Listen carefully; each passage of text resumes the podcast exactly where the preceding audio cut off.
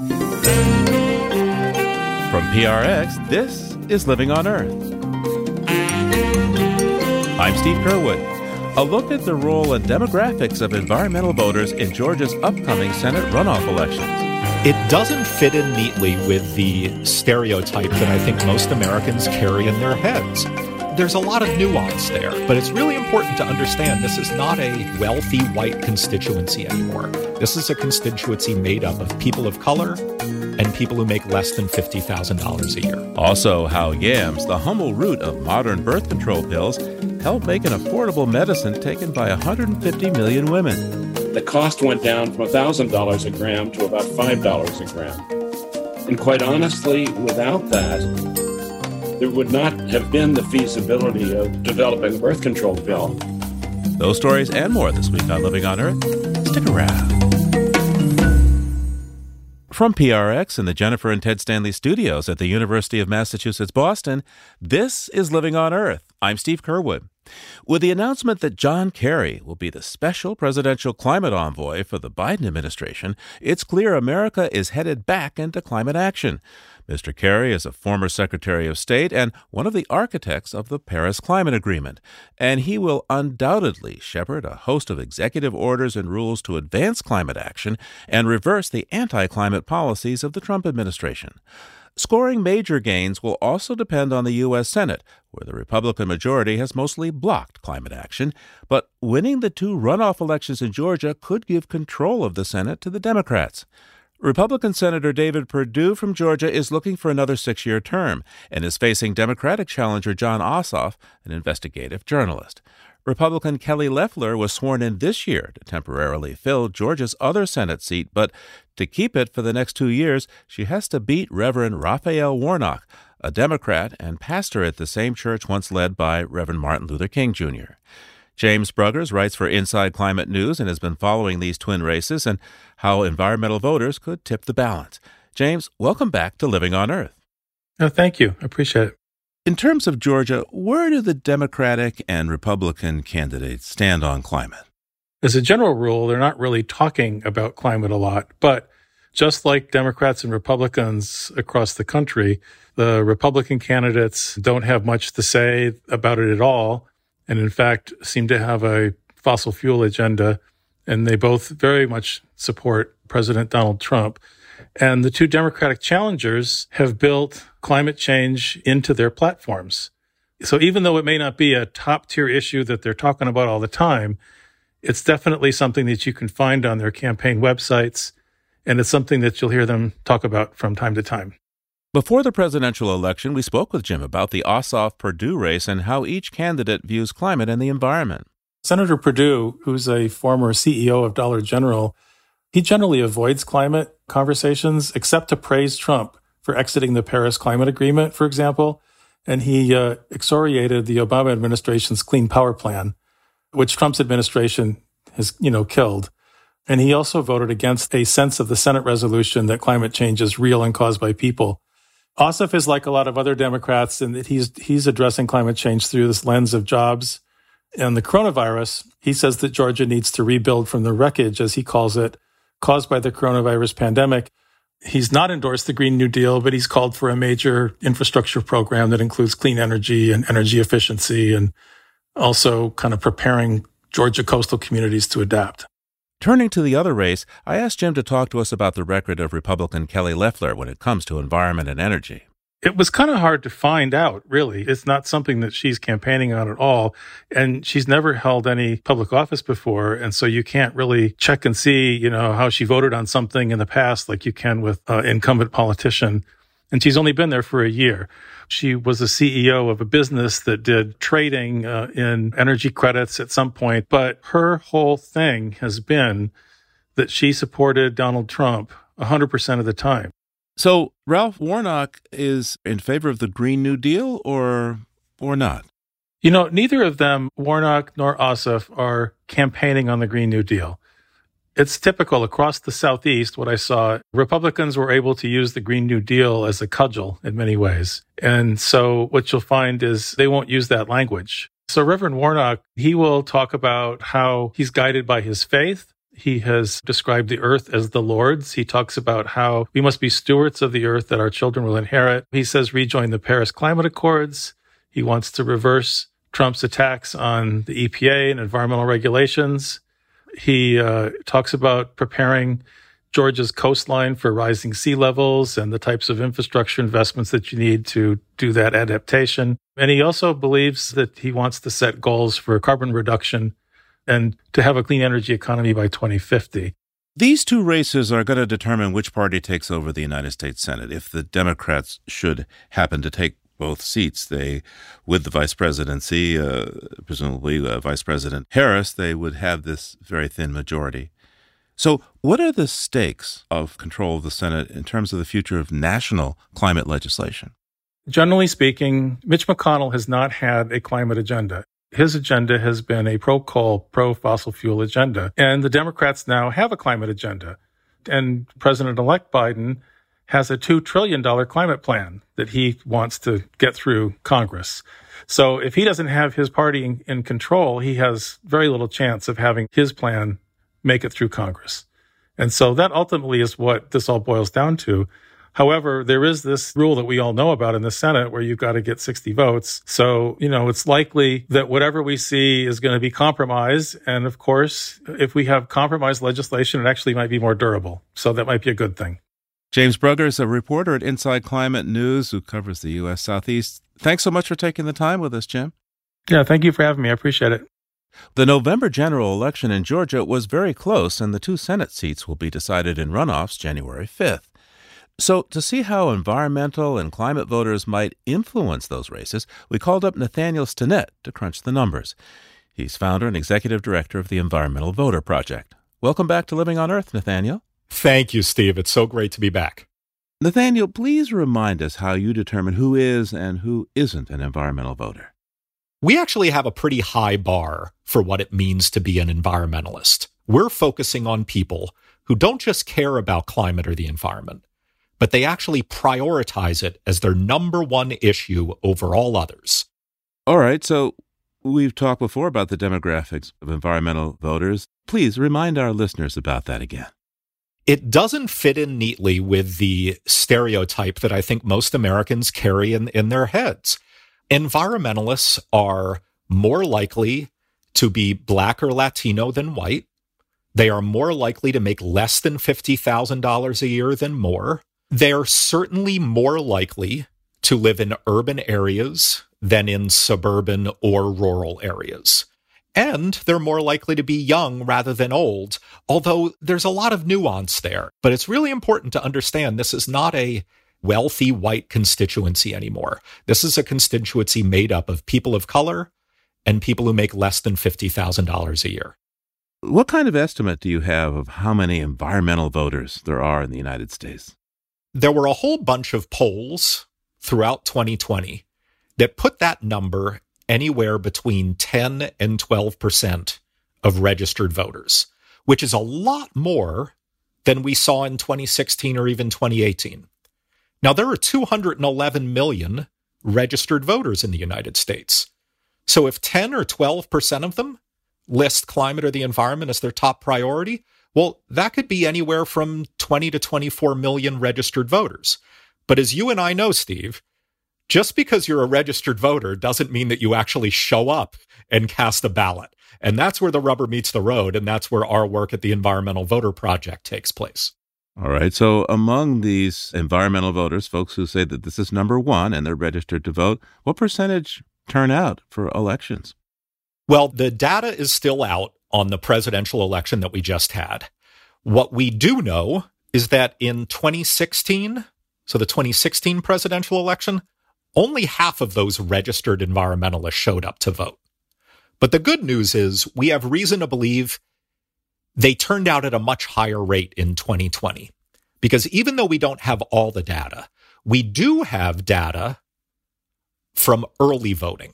And what we do know from early voting is that people who listed climate or the environment as their number one priority were voting at a 15 percentage point higher rate than the general electorate in early voting.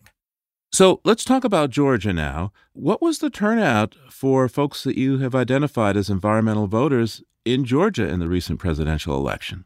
The Environmental Voter Project in Georgia was targeting over 200,000 environmentalists who had never, ever, ever voted before. So that's who we were targeting in the state of Georgia for the presidential election. And we know that 69,000 of them voted early. I want to reiterate these are first time voters. They had never, ever voted before, and they cared so deeply about climate and the environment that it was their number one priority, and they showed up early. And so, yeah, that, that's an incomplete picture. We don't know who did and didn't show up on election day. But by any objective measure, that's extraordinary. When you have almost 70,000 first time voting environmentalists show up early, yeah, they were fired up on November 3rd. Let's talk about the ethnic composition now in Georgia. Looking ahead at this runoff, I guess historically Nathaniel black voter turnout has been lower in runoffs compared to white voter turnout. How important is the black vote in influencing the outcome of these two senatorial runoff elections? The black vote is crucially important to the outcome of these two Senate elections. Crucially important. Because you're right. Georgia always sees a, a significant drop in turnout when you go from a general election to a runoff. So, as an example, let's just go back to the last big statewide runoff they had in Georgia, which was in 2018. In 2018, 3.9 million people voted in Georgia's general election, but only 1.47 million voted in the runoff. So 37% of the general's turnout. It was just a huge, huge drop. And yes, Steve, you're right. Black and brown voters are a big part of that drop off, them staying on the sidelines. And so this time around, there's no doubt in my mind that who decides to stay on the sideline and who decides to vote again will be everything. It will be everything to this election because if you're Loeffler or Perdue or Ossoff or Warnock, any of the four candidates, you have no idea how many people are going to show up. You don't know if it's going to be 2.5 million, 3 million, 4 million. And that's a huge, huge spread. So, how important is the issue of the environment and, and climate change among Georgia's voters? Yeah, so what we see in our research is that Georgia is almost right in line with the entire country with the number or percentage of voters who list climate or the environment as their top issue. Our research shows that 11% of Georgians, so just, just one tick, one percentage point lower than the national average, have a really, really high likelihood of listing climate or the environment as their top priority. That's a significant percentage. And in real numbers, what that means is there are about 850,000 climate first and environment first voters in Georgia who are registered. And so, yeah, they could absolutely be a difference maker on January 5th, but only if they show up. So, how do you persuade folks who you think aren't going to show up to show up? Well, we use two different approaches. The first is we just educate them on all of these new, easier ways that they can vote. Especially when you are an unlikely voter, someone who does not have a history of voting in elections, you might not know that you can vote early in person. You almost certainly do not know that you can go online and request a ballot be mailed to your house. So one aspect of what we do is just educating them, making sure they understand that actually voting is a lot easier than you might think it is. And then the second step is because at the Environmental Voter Project, we aren't trying to change minds. We aren't trying to convince people to care more about these issues. We're just finding the ones who are already with us and trying to get them out the door and get them to vote. We have the luxury of our messaging being completely agnostic. I mean, all we care about is behavior change, Steve. So we could talk about chocolate chip cookies if that was the best way to get these people to vote. And what we have found is the best way to change their behavior is to treat them as social beings rather than rational beings. We never tell these people, hey, you care about climate change, so it's really important for you to vote in this one election. And we don't try to rationally convince them of the value of their one vote in an election of millions. Instead, we use little like sort of peer pressure and social pressure messages. We'll say things like, Hey, Steve, did you know last time there was an election, 73 people on your block of Main Street showed up to vote? Just teeny little nudges like that, making them realize that they might miss out on something that all of their neighbors are doing. Another thing that we're doing is there are a whole bunch of environmentalists who we think are unlikely to vote on January 5th, but they just voted in the presidential election. Because remember, turnout falls, turnout goes down in these runoffs. And so what we've been doing is we've been sending thank you notes to these people who just voted to positively reinforce their behavior. We're following up with them and we're saying, Hey, we know that you just voted for the first time in this presidential election. Congratulations. Preserve your good voting history. There's another election coming up on January 5th. let's see what happens. Nathaniel Stinnett is the founder and executive director of the Environmental Voter Project. Nathaniel, thanks so much for taking the time with us today. It was my pleasure. Thank you so much for having me, Steve.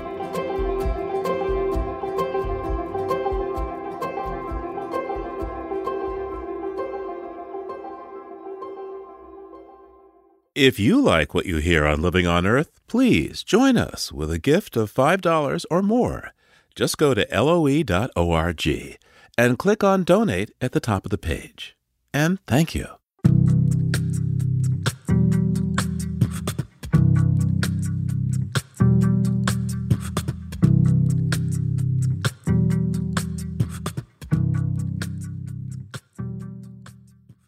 On the line now from Atlanta, Georgia, is Peter Dykstra. Peter's an editor with Environmental Health News. That's ehn.org and dailyclimate.org.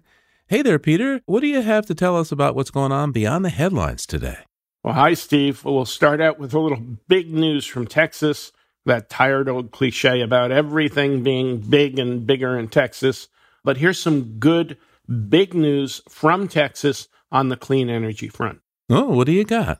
Samson project in northeastern Texas is a huge solar energy project, biggest to date in the United States, over a gigawatt of power. Another big part of that story is who is already committed to buying that solar power. You've got corporate entities like AT&T to uh, power their local operations, Honda, McDonald's, Google, Home Depot, and three moderate-sized cities in the vicinity: Bryan, Texas, near Texas A&M, Denton, Texas, and Garland, Texas. This is the biggest solar panel array we've seen, Peter? In this country, and of course, Texas is more than happy to claim the crown, but also we'll see if other states can take the crown or the 10 gallon hat back away from Texas. What else do you have for us today? Well, with the COVID 19 pandemic, uh, many uh, state and county and city governments have been stretched absolutely beyond the limits of their budgets. Some are looking at drastic cutbacks to mass transit. There was a recent study that took a look at big transit systems, including the biggest, New York City. New York is looking at potentially big cuts in bus and subway service and that would be an economic disaster to New York, even bigger than the bite that COVID 19 has taken out of its economy. Yeah, I would imagine so, Peter. And there's serious talk, you're telling me, of cutting back the budget of the subway system and, and other places too, huh? Around the country, buses and subways could be cut back. And the cruel irony in that is we've all seen how COVID 19 has had a bigger impact on poor communities and you can't imagine the disparity of the impact on poor communities if bus and subway service went away. Let's take a look back at history now, Peter, and tell me what you see. Well, we're going to do another birthday this week. Last week we celebrated the 82nd birthday of my old boss, Ted Turner. This week, the birthday is for the Intergovernmental Panel on Climate Change. It turns 32. It's heading toward middle age. What we used to call climate change is now increasingly the climate crisis.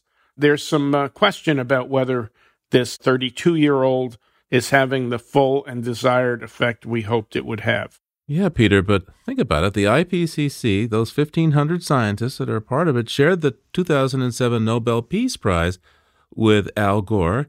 You know, that wasn't so bad for what at the time would have been, what, a 19 year old?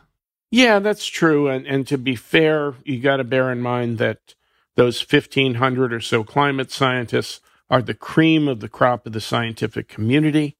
But here's maybe one silver lining in this toxic cloud of COVID 19 is that it's brought to the fore the consequences of what happens when we avoid and ignore our scientists. Maybe the world will take the cue and pay better attention to what the climate scientists have now been saying for decades and what we now see not as a future problem, but one that's right in our faces. Peter Dykstra is an editor with environmental health news at ehn.org and dailyclimate.org. We'll talk to you again real soon, Peter. Okay, Steve. Thanks a lot. Talk to you soon. And there's more on these stories on the Living on Earth website. That's loe.org.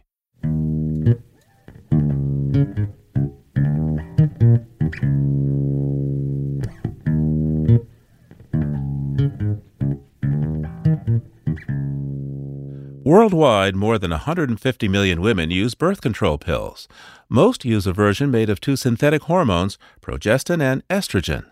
The little pills come from a surprising source, and these hormones can also affect wastewater. Reporter Allison Bruzik has the story. Step one in making a birth control pill find the right wild yams. The brilliant move was to go down to Mexico and find all of these yams. This is Richard Santen, an endocrinologist at the University of Virginia, and he's talking about the 1942 trip that gave us one of the pill's key components. The traveler was chemist Russell Marker, and he wasn't just a fan of tubers in general. He was hunting for a specific type of yam because Marker had discovered something huge in his lab at Penn State. You could modify compounds found in certain plants and turn them into hormones. He'd already found he could take a molecule from the sarsaparilla plant and transform it into progesterone, and that's due to a similar chemical structure. But the cost of that molecule was just too expensive. In Japan, chemists had found they could isolate a similarly shaped molecule from a yam. So he went down to Mexico. He tested a hundred different types of yam until he found the one that he wanted to use, the plant that contained precursors of progesterone. That yam was growing near a stream by a bus station in Veracruz. Scientific name Dioscorea mexicana, also known as the tortoise plant because of its shell looking roots. Without a collecting permit, he brought back the root. Some say he bribed a local policeman to smuggle it out. Regardless, from that yam root, he created what was then the largest amount of progesterone ever produced. The cost went down from $1,000 a gram to about $5 a gram.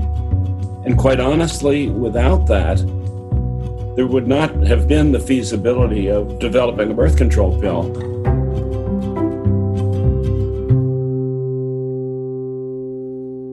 Progestin, or synthetic progesterone, is just one component of most pills today.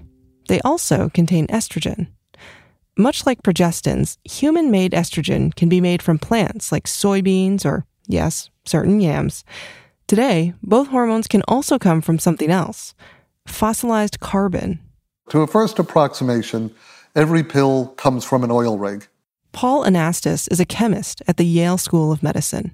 What that means is that the building blocks of most synthetic chemistry use petroleum and oil as their basis.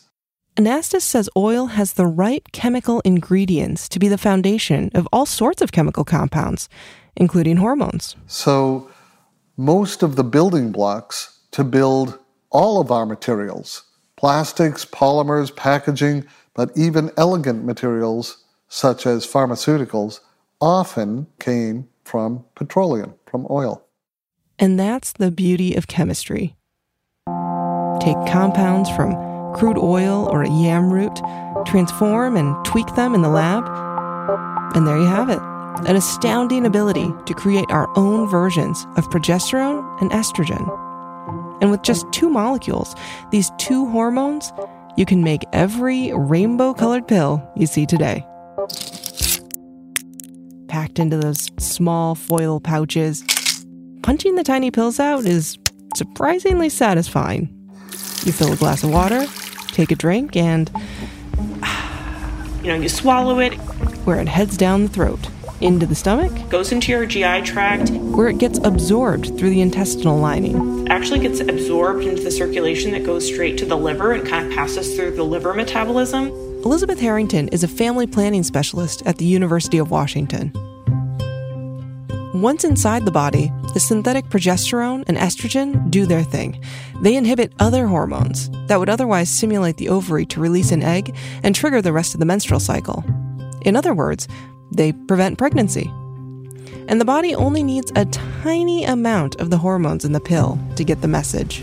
And the rest of it is hormonally inert byproducts. The liver actually inactivates the unused hormones, and those byproducts don't hang around for long. Up to 68% of the hormones in each dose of a birth control pill are flushed away. The remains of your turkey sandwich, your lemonade, and those leftover hormones all head down your apartment's pipes where they mix with the waste of your neighbors, flow out into the city sewers, and most of the time wind up at your nearest wastewater treatment plant. Most treatment plants they rely on highly active microorganisms to biodegrade all the uh, organic chemicals there. Diana Aga is a chemist at the University of Buffalo, and she's saying, good bacteria to the rescue. They degrade any contaminating or harmful things in the water, like oil, dirt, household chemicals, and bad viruses and bacteria. The purpose of wastewater treatment plants is really to remove nitrogen, phosphorus, and dissolve organic carbon. So it's not their goal to remove pharmaceuticals. Like hormones. In fact, sometimes it's actually because of the wastewater treatment plant that the estrogen from the birth control pill gets reactivated. There are also these bacteria that are capable of deconjugating them again. Meaning the bacteria cleave off a key part of the chemical structure, restoring the active hormone. So then they go back to the active form. In this active form are very persistent. So the hormones come out the other end of the wastewater treatment plant, arriving in wetlands, rivers, creeks, intact and active once again. Aga studies Lake Erie and Lake Ontario, and she's seen the effects that estrogen, both human made and natural, can have on aquatic animals, like fish. Most of the fish will be affected as they swim. And sometimes we would see what we call feminization of fish, where male fish starts developing eggs, or sometimes a fish having both the male and female organs. Even though the amount of synthetic estrogen is small, Like a teaspoon of salt dumped into an Olympic sized swimming pool. That's how little it is. Unlike humans who take the hormones in cyclical doses, fish are receiving that dose continuously from their environment. Now, before you switch from the pill to the patch, for the fish, you should know these effects aren't entirely due to synthetic estrogen. The average amount in the pill has decreased significantly since it was first introduced, by as much as 20 times. And Aga says hormones that everybody, that's women and men, make naturally, are being rinsed into our waterways too. Even though the potency of synthetic estrogen is higher than what our bodies naturally produce, most estrogen in our wastewater is not from the pill. Most of the endocrine disruption that we observe in the environment is because of the volume of natural hormones that humans excrete and animals excrete in particular. So, you shouldn't feel guilty every time you flush, but it does mean you shouldn't rinse your extra birth control pills down the toilet or pour them down the drain. You can bring extras to your clinic. Your local police department or the pharmacy in your grocery store may also have a drug take back program. And while you're there, head over to the produce aisle and take a moment to appreciate the relatives of the yam that brought you the pill in the first place.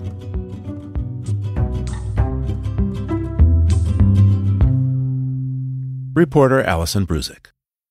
When night falls and animals can no longer see, many instead rely on sound to find each other and communicate, as Living on Earth's explorer and residence Mark Seth Lender found in the mountains of Colorado. Two bald eagles come through the woods, a last shadow in the failing light. All afternoon, not far from here, eight of them perched in the same tree. They were waiting for the slough to thaw, to feed upon the carp beneath the ice. The thaw never came, now the eagles are headed home. There is no moon. Moments later, it is too dark to see.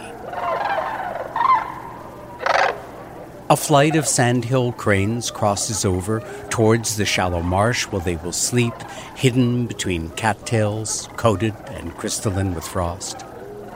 Their flight song and the whoosh of their wings trails behind them, dimming as they speed. The great horned owl sounds a patina of deep, strong notes which carry through the canopy to where his mate guards their nest. At a deserted farmhouse not far from here, I'd seen another owl return at twilight, a dark shape, the silent semaphore of his wings. He hooted, then again. His mate would not answer. Because I was there, he flew away. But now, among aspens and oaks, in this quiet and secluded place, and with the safety of a moonless sky, this time the female replies, and the owls talk back and forth, her voice thin, his low and smooth as butterscotch and rum. Horses come through the gate, branches snap as they mill among the trees. The great horned owls change place the female gone off to hunt. It begins to snow. Beside these woods is a thicket, then furrowed fields sown with corn and wheat. Wild geese are bedded down there and across the section fence cattle. A yelp, that again from a different part, short, clipped, coyotes hunting. The farm dogs hear it too and bark, indignant, pretending. Though not chained, they stay put. Yip, yelp, a high, thin whistle like the bugling of an elk.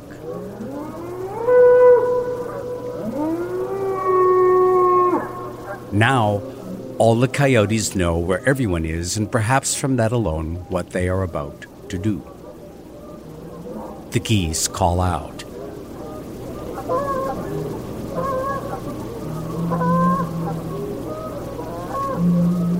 The bulls along the boundary line bellow loud and long and deep, Greek chorus in this vital play.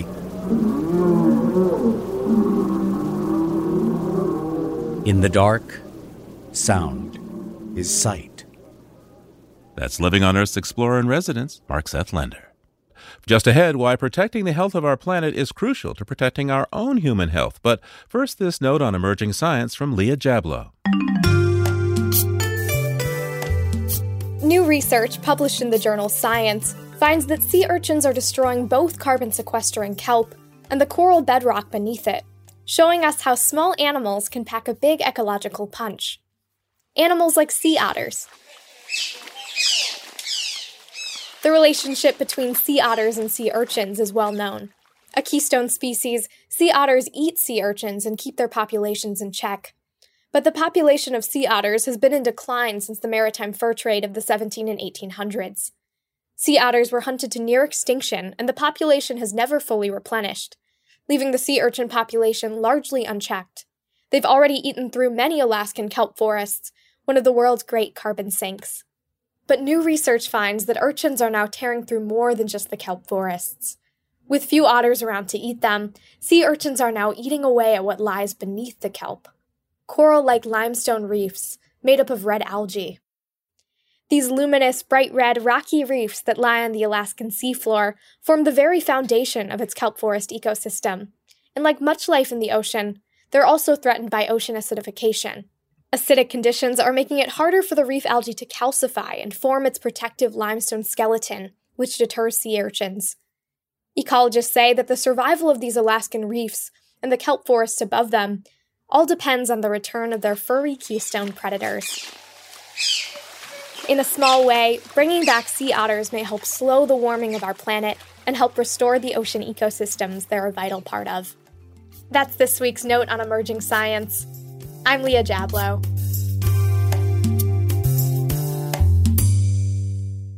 Support for Living on Earth comes from Sailors for the Sea and Oceana, helping boaters race clean, sail green, and protect the seas they love.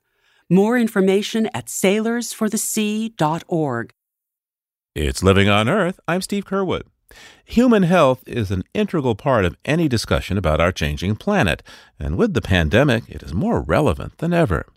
Scientists say that our impacts on the environment increase the risk of pandemics. Deforestation, for example, brings us closer to animals that might have zoonotic diseases like COVID 19. And our agricultural system relies on large livestock farms that could serve as reservoirs for viruses.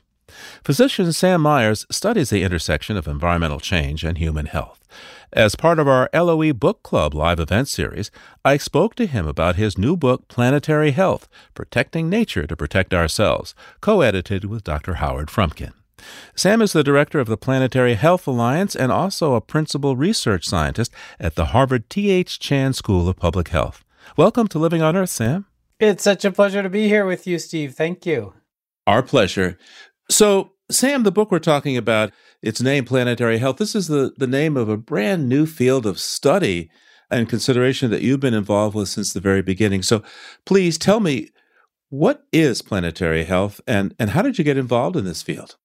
Yeah, well, so you're right. Planetary health is a um, it's a very new, very interdisciplinary field that I think has really emerged out of this moment that we uh, globally find ourselves in, and it's uh, it's a field that's focused on understanding the human health implications of our own disruption and transformation of most of our planet's natural systems. So it's about how global environmental changes actually come back to threaten our own health and well being.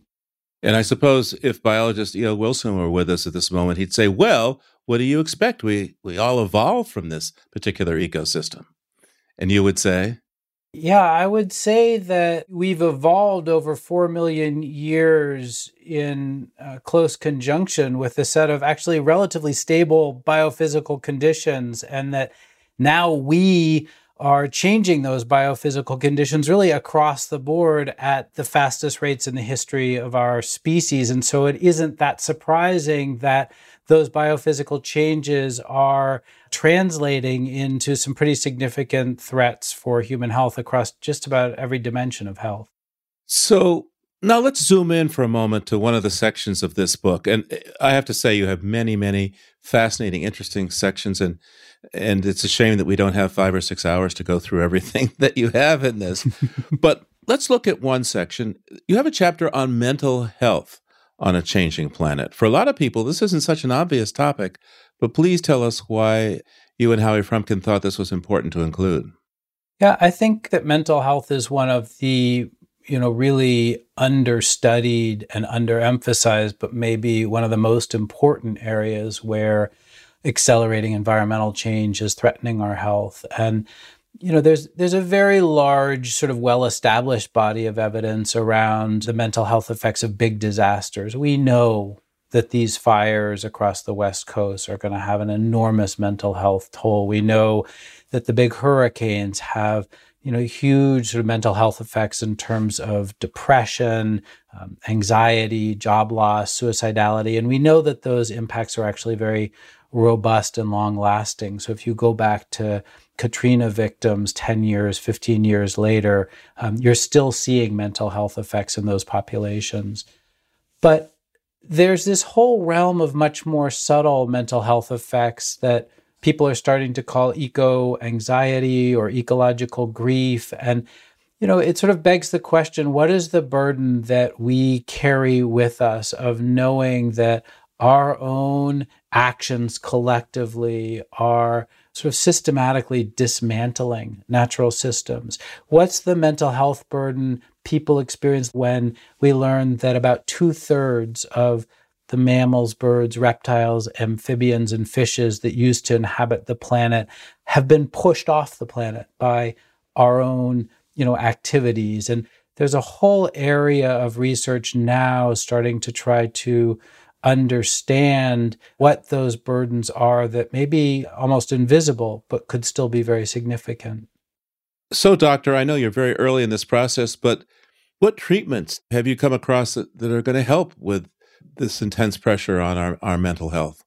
We talk about that very specifically in the mental health chapter that, you know, collective action, movement building, social organizing, coming together to take action is not only necessary, it's also therapeutic. You know, Chris Jordan, who who is a producer and an artist and did this amazing film Albatross about the challenge of plastics in our oceans, talks about how grief is the other side of love.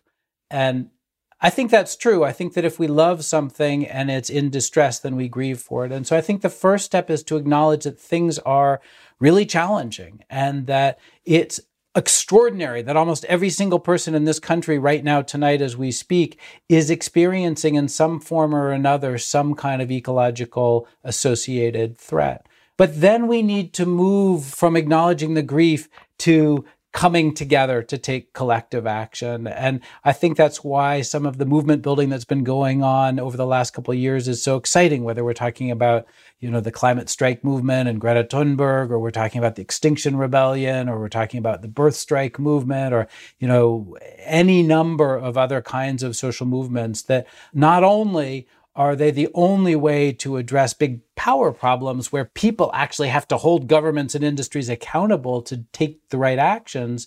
But they also bring us together, which is itself a therapy, I think, against the kind of ecological despair that I'm talking about. Sam, let's talk about another section of your book. Uh, and this, of course, uh, actually, there are a couple of sections on disease.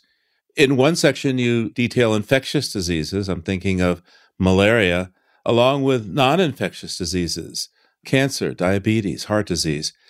Tell us, please, about the correlation between environmental change and the risk of, uh, of disease. Well, it's a huge topic. It's really kind of the first half of our book. And, you know, it's people tend to gravitate in their heads toward infectious diseases. We think about the hot zone. We obviously are all thinking about COVID now. We think about Ebola and certainly all kinds of biophysical change is associated with big changes in infectious disease exposures. But in a lot of ways, it's it's the non-infectious diseases that are likely to drive the largest global burdens of disease. And so, yeah, for example, the non-communicable diseases. You know, a big report came out a couple of years ago about global pollution of air, water, and soil, showing that about nine million excess deaths a year are attributable to pollution. And those deaths are non communicable diseases. They're heart disease, stroke, respiratory disease, some kinds of cancers, you know, the mental health effects that we just talked about. You know, and then there's this huge category of nutritional um, diseases, which is where I do a lot of my own research, where we're seeing biophysical changes associated with changes not only in the quantity of food that we can produce, but also even the quality yeah, Sam, let's drill down, in fact, on some of the research that you're doing on nutrition. It's now a number of years ago that we first noticed here on, on Living on Earth the work that you were doing, showing that as carbon dioxide levels went up, that this was bad news for a number of commodity crops. So, talk in some detail about your, your research here in this area of nutrition during these times, please. Yeah, so I wear two hats. I direct the Planetary Health Alliance, and then I'm also a research scientist. And so, with my research, I'm engaged in a bunch of research projects, and most of which really look at how um, changing biophysical conditions affect nutritional outcomes around the world. And so, one example is the work you were talking about, where with a team of people all over the world, we're looking at this question of how rising carbon dioxide levels in the atmosphere might affect the nutritional quality of staple food crops that we depend on for our nutrients. And what we found a while ago was that when you grow crops at carbon dioxide levels that we expect to reach by the middle of this century, they lose a lot of their iron and zinc and protein, really essential nutrients for human health. And so we spent several years after that initial finding then modeling the diet of populations in 152 countries around the world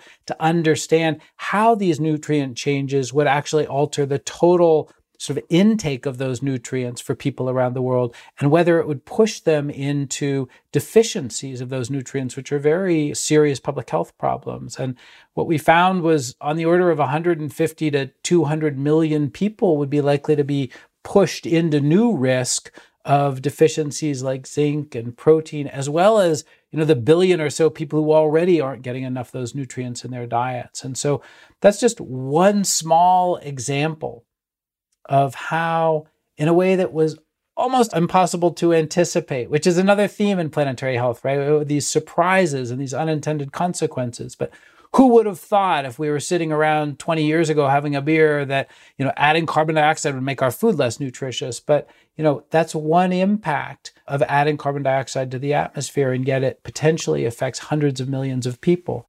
So, what about solutions then? Let's just drill down for a moment on the question of solutions in this food and nutrition area. What what things do you want to point to?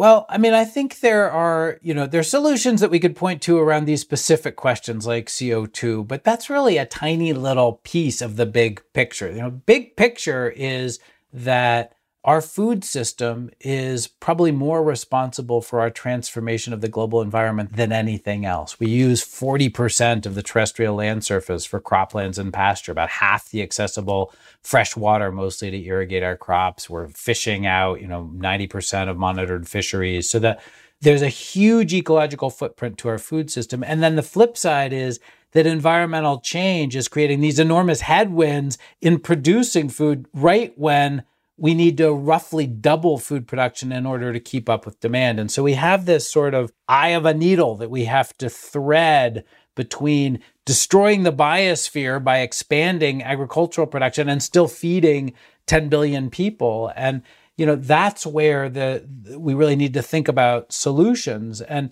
we're starting to see that. We're seeing you know precision agriculture really taking off and the use of robotics to be much more efficient in how we use agricultural inputs. We're seeing new things like impossible burger or protein fermentation the production of synthetic milk or eggs that actually has a much much much smaller ecological footprint and is presumably considerably healthier for us to consume there are all of these innovations that are taking place. There also are old, tried and true methods from agroecology that are being shown through research to be much more effective, you know, more profitable with much lower ecological footprint. So when you start to look at this whole sort of huge menu of solutions that can be drawn from, and, and you see similar things across energy systems and urban design, that's what I mean about this sort of rich terrain of solutions.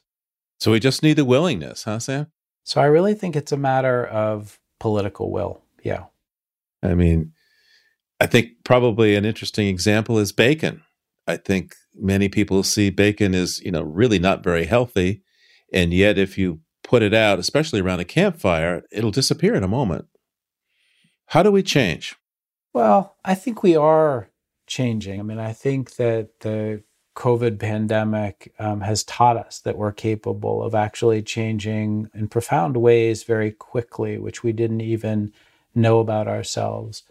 I think we have to start by the diagnosis. We have to start by recognizing that we're in really an extraordinary moment in human history. It's a, it's an inflection point. We cannot continue on our current trajectory. You know, our global house is on fire. And so we have to we have to be motivated by the fact that we can't stay on this course. And then I think it's more than policy. I think it's it's more than what governments can do. I think that ultimately people, and this goes back to your question about mental health, people need to come together to take collective action to organize and to hold their governments you know accountable and insist that stimulus packages are spent you know towards uh, green new deals or you know other kinds of investments in infrastructure that that's going to take us in the right direction at the end of the day i think you know there's a spiritual sort of cultural dimension to this we need to tell ourselves some different kinds of stories about our relationship to nature. And, you know, underlying all of these sort of ecological and public health crises, there's, I think, a spiritual crisis where we've kind of lost our way and we've lost our sense of connectedness to the natural world. And I think we need to move from stories of sort of exploitation and dominance, uh, which underlies so much of our action, to stories of you know regeneration and reciprocity and codependence with natural systems. And so you know there's a role for our our artists and our spiritual leaders in kind of getting us back on track on that level as well. Again, Sam, thanks so much for taking the time and congratulations for uh, two years of hard work that I think people are going to use for many years going forward as a resource. Thank you, Steve. It's a great pleasure to be with you. Really appreciate it.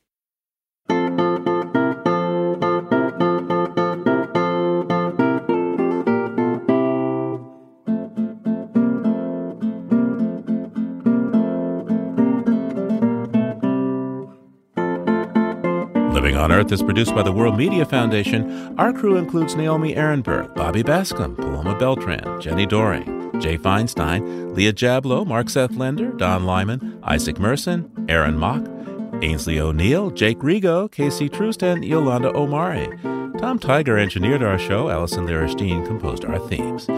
Special thanks to editor Ari Daniel, sound designer Ian Coss, and the National Science Foundation for our story about the birth control pill. Also, special thanks to Destination Wildlife.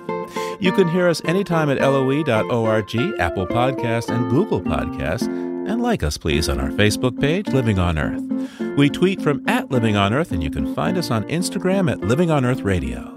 I'm Steve Curwood. Thanks for listening.